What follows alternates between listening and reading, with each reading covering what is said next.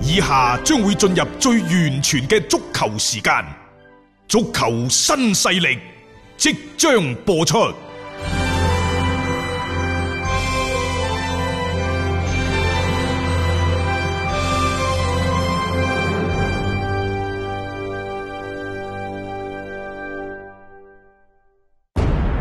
足球場，英雄地，幾多難忘時刻。攞翻住個波，從廣州太陽神到恒大富力，睇佢搞掂。從東較場驚天一射到亞冠加冕，從童話變成現實，從英雄變成傳奇。最偉大嘅球員，最不可思議嘅入球，勝敗之間只有一線。神奇之處，魅力所在，一比零啊，各位！只可意會，更可言傳。足球新勢力，各位朋友好，歡迎收聽今日嘅足球新勢力。喺歐洲，終於有好消息傳嚟，德國甲組足球聯賽將會喺嚟緊嘅五月中旬就會重啟啦。我哋喺得到呢個消息嘅時候，或者喺得到呢個消息嘅前後呢，實際上都仲有唔同嘅版本版本喺度流傳嘅。誒、琴晚我哋得到嘅版本呢，就話五月嘅下旬。係呢個係誒、呃德國總理默克默克爾爾啊就即係對外宣布嘅佢當時講係唔早於五月二十二號嘅，呢個係琴晚嘅版本啊所以德甲呢，原先我哋嘅理解呢，就五月廿二號嗰個禮禮拜嚇，係就開波。喂，但係今日早上一覺醒醒瞓醒咗之後呢，個情況又有變化咯喎。嗯不過好消息嚟嘅，就我睇到 PP 體育嗰度、嗯已經係俾咗一份最新嘅直播嘅排期排期表。咁嗯呢、個最新嘅直播排期排期表呢，係咁嘅，就寫住呢係五月十五號係就會係正式開始㗎啦。啊五月十五號嚇，但大家亦都可以睇到整個流程啊。首先就係球員居家訓練，嗯，然之後開始小範圍嘅合小範練，圍係啊，再然之後呢就更加多嘅係啊集成體嘅合隊練波嘅合練。嗯，咁然之後喺呢個過程當中，可能呢就會通過核酸嘅檢測，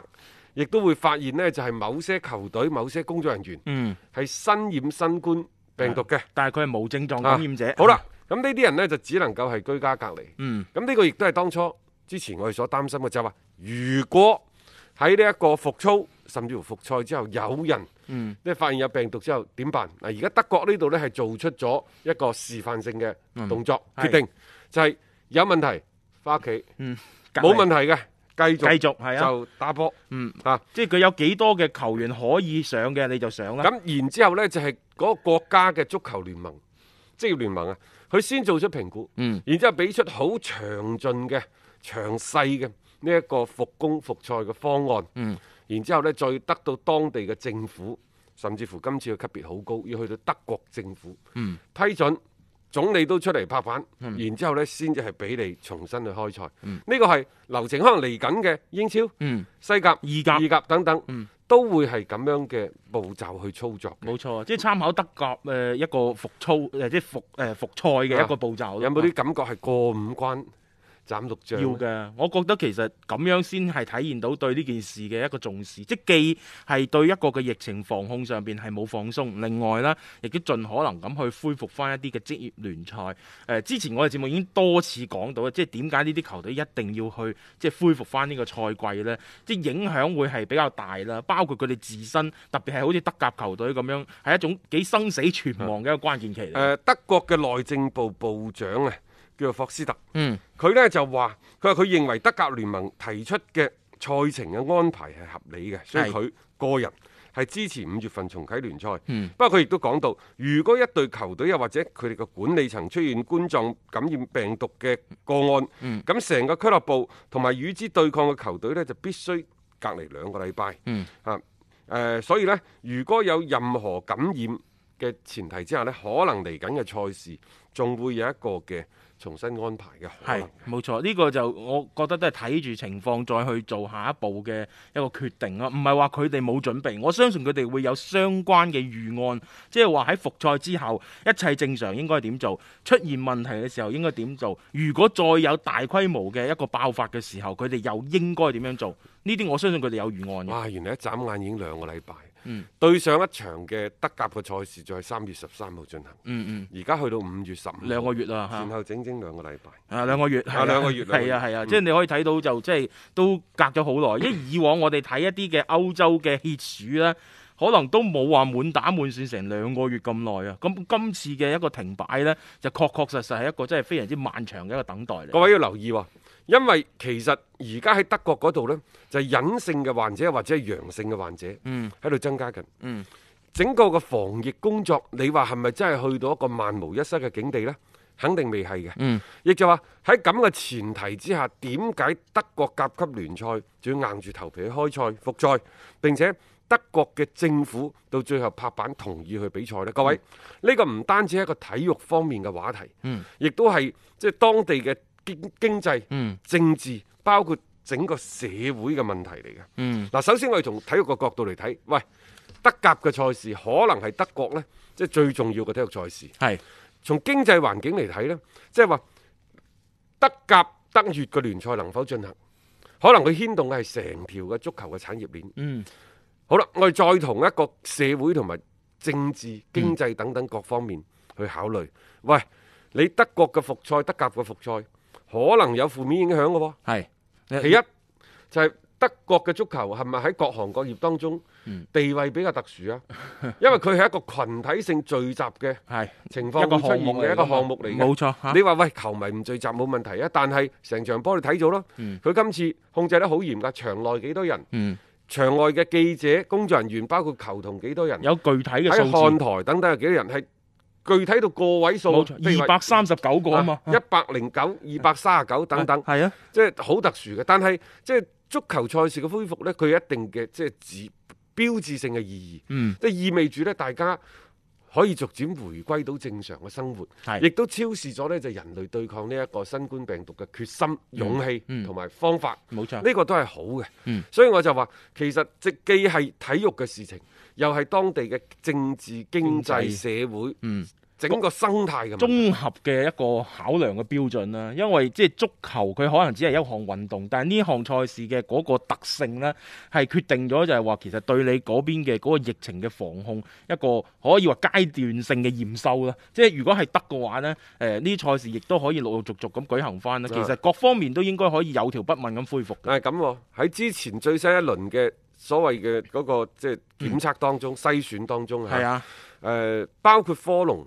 有三例啦，係另外嘅七名嘅感染者呢，嗯就冇公佈到嘅，官方係冇公佈，冇公佈但係包括德乙嘅德雷斯頓，嗯即係嗰啲其實都係有嘅係。咁啊，仲有呢，就係、哈法柏林嗰條友仔。係啦，卡羅奧啊嘛，嚇，然之後呢，就又又唔遵守嗰個聯盟嘅規定啊又直播啊又直播，又又擁抱，又握手，又唔戴口罩啊，等等。係啊，即係呢呢一呢單嘢咧，係呢兩日咧，即係令到成個德甲嗰邊咧，即係起碼個復賽啊，一度係蒙上咗陰影嘅，因為大家唔知道仲會有幾多咁樣樣嘅球員啦，係身染呢一個嘅誒誒，即係叫新冠嘅病毒嘅。話奧厄呢，即係德乙嘅球隊奧厄啊，嗯，誒都發現有即係一個新冠病毒嘅感染者，係所以成隊波呢就集體翻屋企，唔係係翻鄉下，翻返屋屋企企就隔啊離三日，嗯整個訓練全部中斷晒。嗯即係佢哋嘅態度呢，奧厄俱樂部嘅態度係比較審慎嘅。嗯咁當然啦，即係話就奧厄嘅呢個案例嚟講呢，其實都好有警示意義嘅，因為佢第一輪嘅檢測全部都係陰性。係啊，第二輪呢，就有一個可能啊，而家冇公冇佈，公佈可能有，可係啊能係有陽性嘅，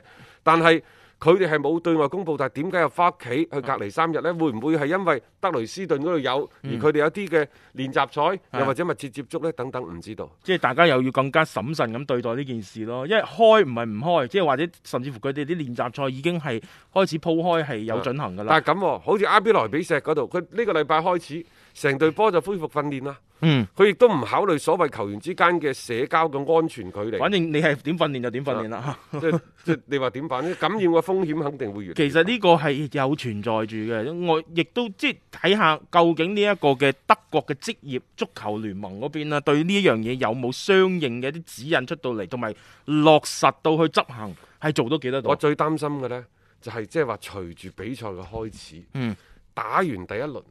或者打完第二、第三輪之後呢，球員嘅疫情啊，嗯，會唔會有反彈？如果係咁，令到德甲嘅聯賽呢，就不得不再次撳暫停鍵，係咁樣先至係對整個嘅足球呢嚟咗一個好大嘅傷害，包括韓國嘅賽事，嗯，聽日就打啦，各位。係啊，係咪聽日就打㗎嗱，啦，韓國嗰度相對仲好啲，因為即係我相信呢個民族嘅人呢更加之自律啲。嗯，其實德國總體嚟講喺歐洲啊啊，嗯佢亦都係非常之自律嘅。因為我啱啱講到嘅即係嗰個、呃、哈法柏林嗰個啊，啊卡羅奧。其實佢唔係德國人嚟嘅。佢唔係德國人，我知嗯啊。得佢呢個聯賽有太多呢啲唔係德國人嘅球員喺度效力啊嘛，你好難去約束到每一個人，佢係咪完全嚴格去遵守呢一種嘅規章、呢一種嘅條例啊？即係相應嚟講啊，我覺得即係同韓 K 聯賽相比呢，德甲嘅隱患呢會係更加大嘅。係啊，嗯你睇下好似科隆嗰三個，嗯因為佢哋係翻屋企嘅，佢哋屋企呢上有老、嗯就下有細啊，然之後咪咯，好有可能呢就會將呢個病毒帶翻屋企，嗯進而呢帶到社區，可能會唔會即係嚴重啲講，造成社區嘅局部感染嘅爆發？係啊，出現呢種情況之後點辦？冇錯啊，亦就係人哋會憎你足球嘅喎，係啊，你呢種就係因為你足球啊，密切接觸，亦都唔按照呢個指引去做。嗯明明講到明係唔適合去重新打比賽，你梗係要打。嗯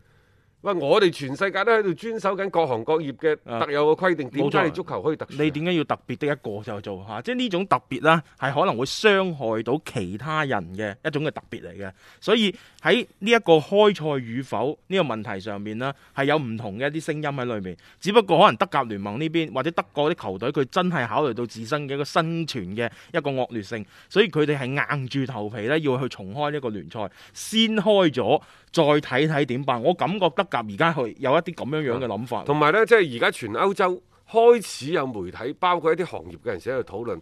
萬一即係話今年繼續落嚟，可能係空場作戰，可能係中立場作戰啦。嗯而家、德甲仲唔係中立場作戰㗎？啊，係啊，佢冇講過呢個。如果萬一中立場作戰，一啲嘅中下游球隊冇咗主場嘅優勢，而家越嚟嗯越多嘅球隊提出，喂，可唔可以取消升降級？啊嗱，取消升降級呢件事呢，可大可小嘅啫。嗯啊，但係升降級其實亦都係一個聯賽嘅基石嘅標準之一。嗯，因為冇咗升降級，嗰、個聯賽仲有何意義呢？係咪？係，即係你成佢個就冇任何太多嘅競技性可言。佢成個本質都改變咗。就算我哋中超啊，嗯泡沫咁大，水準咁差，嗯啊，但係一路都唔肯取消呢個升降級，嗯唔取消升消升降級呢，亦都有其意義。係即係長遠嚟講呢，即係足球嘅競技性係即係真係確定咗唔升降級，嗯先至令到比賽有意義。呢但個係聯賽好睇好多。點？解我贊成中國撳暫停鍵，嗯即係取消升降級呢？係還中國足球一個休養生息嘅時期啊，因為過去呢十年八年。我哋真係走得太快，嗯又或者我哋從當初嘅專業隊去到甲 A，去到後邊嘅中超嘅時候，即係大家都未諗好個方向到底行去邊。啊，啊，當然呢個方向可能佢諗到為中國足球呢，即係輸送更加多嘅人才啊，為國家隊誒輸送更加嗯一多高水切平都嘅係人才圍繞國足啊。但係你有冇發現呢？即係話呢一切圍繞國足嘅做法到而家為止，嗯廿幾年過去啦，其實嘅效果係越嚟越差。冇錯？嗱，我哋從亞洲一流、嗯二二流流到而家而家三三流？流，係咪 真係㗎即係我就話，從當初嘅專業隊到職業隊呢度，嗯佢係缺乏一個過渡。嗯，即係佢一下子啪一聲就已經係啦，過呢、咗啦。個過渡最好呢，有一個十年八年嘅休養生息期。嗯，咁樣即係當然呢個要扯起嘅話題就好大，亦都唔喺我哋今日嘅討論範圍之中。冇錯。嗱，點解我話呢個升降級大家會咁睇重呢？譬如話英超嗰度，而家就嚟啦，嗯就按照呢就英格蘭媒體嘅報導呢，就話英超聯盟已經係對英超而家排名後三隊嘅球隊，嗯諾域治、阿士東維拉同埋班尼茅夫呢，就對佢予以呢一個警告。啊，就話如果你哋繼續阻撓下個月喺中立場復賽嘅計劃嘅話，嗯可能就會面臨直接降級，即係將佢哋罰落去。係罰落去嘅。其實我都係覺得而家鬧得最緊要，除咗呢三隊波之外，仲有隊白禮頓。拜頓係啊，即係最近係企出嚟公然去即係。覺得係要反對呢種中立場方案嘅球隊，咁當然佢哋喺站喺自己角度去考慮，佢唔想失去咗自己嘅主場優勢，亦都唔想話喺一個保組嘅關鍵期當中咧，連呢啲咁多嘅優勢咧都冇埋，因為一個英超嘅資格對於呢啲球隊嚟講意味住啲乜嘢，大家亦都好清楚，嗯所以佢哋係非常之反對呢一種嘅方案嘅。仲有呢，大家話喂，咁英超直接取消升降級，誒、嗯又或者係正升唔降咁樣得唔得呢？因為如果你又唔升又唔降。咁英冠啲球隊就唔肯得過你㗎。哦大家知道係啊英冠同埋英超嘅收入有幾同埋巨大嘅英冠差好距慘烈㗎啊，即係仲有你啊奮鬥咗一個賽季，你都唔俾我佢有升。機會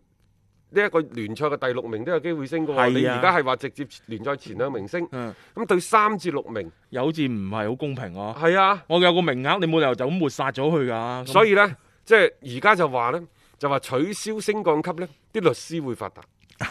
因為好多人提出訴訟，係要打官司啊嘛，啊咁啊呢個真嘅，即係你而家睇法甲嗰邊就係㗎啦，幾多嘅一啲嘅即係抗議嘅聲音，幾多嘅所謂嘅要控告呢個職業聯盟嘅一啲嘅所謂嘅呃誒即係訴訟都出現咗㗎。啊而家呢，就話呢，因為呢一個所謂升降級嘅問題，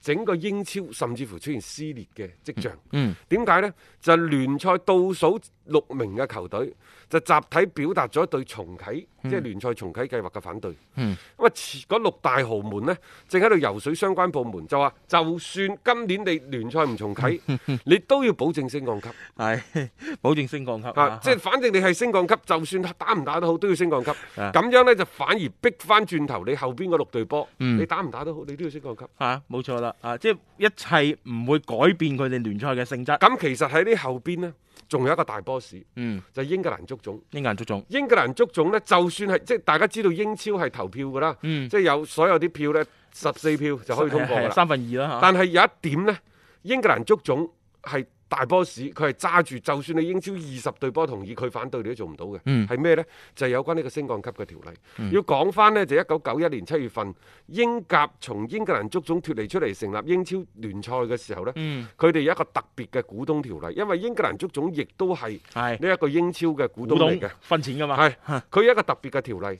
就係、針對呢個升降級嘅，哦，即係你可以確定你有廿二隊波，甚至乎廿四隊波，嗯但係呢，佢就一定要保證你英超有降級，英冠有升級，係所以佢可以一票否決你嘅。可以一票否啊決。！哦並且英格蘭足總呢，佢認為呢一個所謂嘅升降級嘅制度係不可動搖嘅，嗯所以升降級唔係話你自己想 升，又或者英超想升想降就得啦。啊，做個大 boss 喺 後即面係如果咁樣樣嘅話，唔存在討論嘅空間咯。係我感覺呢樣嘢就，因為如果嗰邊英足總有一票否決權，而一且票否佢決權。佢哋嘅態度係就呢咁件嗯強就硬。就就係呢個升降級就係嘅呢制件度事，佢一定要保住呢樣嘢。只要佢哋嘅態度、佢哋嘅立場係堅定嘅話呢你嗰二十隊波，你點樣去扭盡六壬、出盡法寶，都改變唔到呢一個嘅現狀誒、嘅。呃英超嗰度呢，即係最近爭拗比較多。嗯一方面係媒體推波助瀾，另一方面你亦都可以理解為呢，即係佢咩自由散 漫啊，又或者係自由自在等等嚇。嗯嗯即係每個人呢，都可以表達自己嘅訴求，而呢個訴求更加多係企喺自己嘅利益、自己嘅立場嗰度講嘅。嗯譬如話，佢而家嘅英超聯盟就希望快啲復賽，係後邊嗰六隊波，誒、哎不如唔好打啦，今年就唔降級啊咧唔降咁級啦樣。係咯。啊，咁前邊嗰六隊波呢，就點解唔降級啊？嗯反正我又冇補組嘅壓力，做乜唔降級？係啊，係咪？一定要降級啊！好啦，咁啊，然之後呢，就球員工會又講，佢話不如咁呢，嗯打少啲得唔得 啊？點解要打少啲呢？因為英格蘭球員工會佢係保障球員嘅利益嘅。嗯咁佢而家就話呢，誒、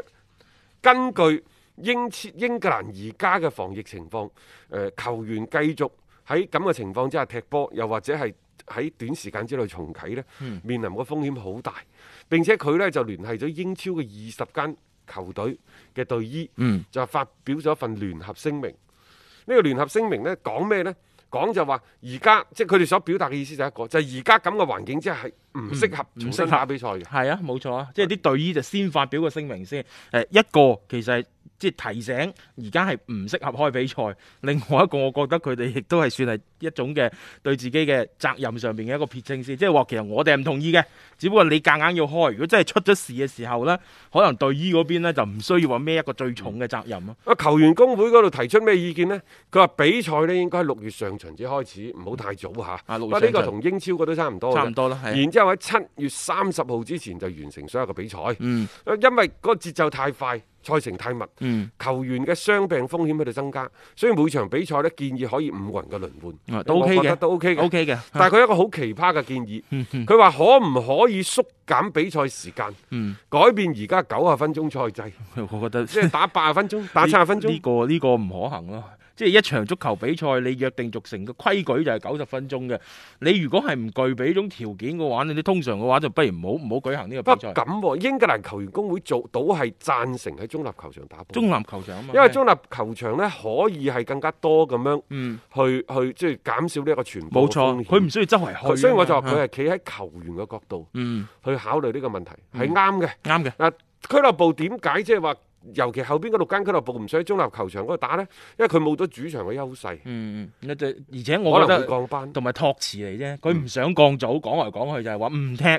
踢啊，唔降組，咁佢哋一切都可以話係皆大歡喜啦。好只要恢復翻聯賽呢，佢哋係有降班嘅危險喺裏邊，即係既然喺疫情當中已經蝕咗一橛噶啦。仲要降埋組，佢咪又蝕一橛，嗯即係佢計個盤數，喂呢種損失實實在太大，佢寧願呢就係話賽季取消，我而家就蝕呢嚿啫，但我保住一個英超嘅資格喎。英超嗰度呢就好過癮嘅，佢誒嗰個體育大臣，佢哋叫大臣，唔叫咩部長啊？大神啊，啊大臣呢，即係體體育大臣，首先就希望呢英超盡快恢復。嗯啊，而家連佢個外交 大臣都發出咗呢，就即係最強有力嘅復賽嘅聲音。係你可以將佢理解為呢，就係代表英格蘭政府。慢慢都嗰種聲音係強烈起身㗎啦啊。你因睇啊為佢就講啊個英超歸來會提振國民嘅士氣。嗯啊，可能足球喺佢哋即係英國國民心目中真係好重要咯。即係我只能夠係咁樣講。但係你有冇發現呢？包括李斯特城啊？都已經講咗啦，佢話：喂，你哋中意打就翻嚟，係唔啊中意打我亦都唔扣你人工。呃有有部分球員甚至乎唔玩啊、罷賽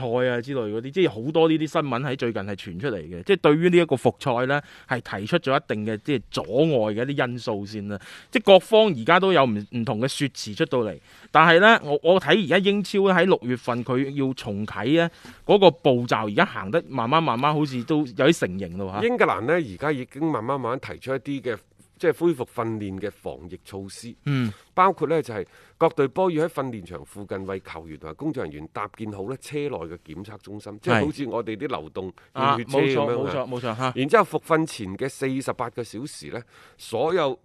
參加復訓嘅球員同工作人員就必須接受新冠病毒嘅檢測，嗯冇症狀者先至可以訓練，嗯有症狀者嘅自己隔離十四日。啊，然之後呢，就對所有嘅球員進行呼吸同埋心臟疾病嘅風險評風估，險評估。嗯球員喺停車場彼此間隔三個車位，嗯即係嗰嗰嗰部車啊。啊，咁啊唔好停得咁密咯。啊！所有球員呢，喺進行五人冇接觸呢一個小組訓練之前，都要測試體温嗯，啊！咁然之後呢，就即係誒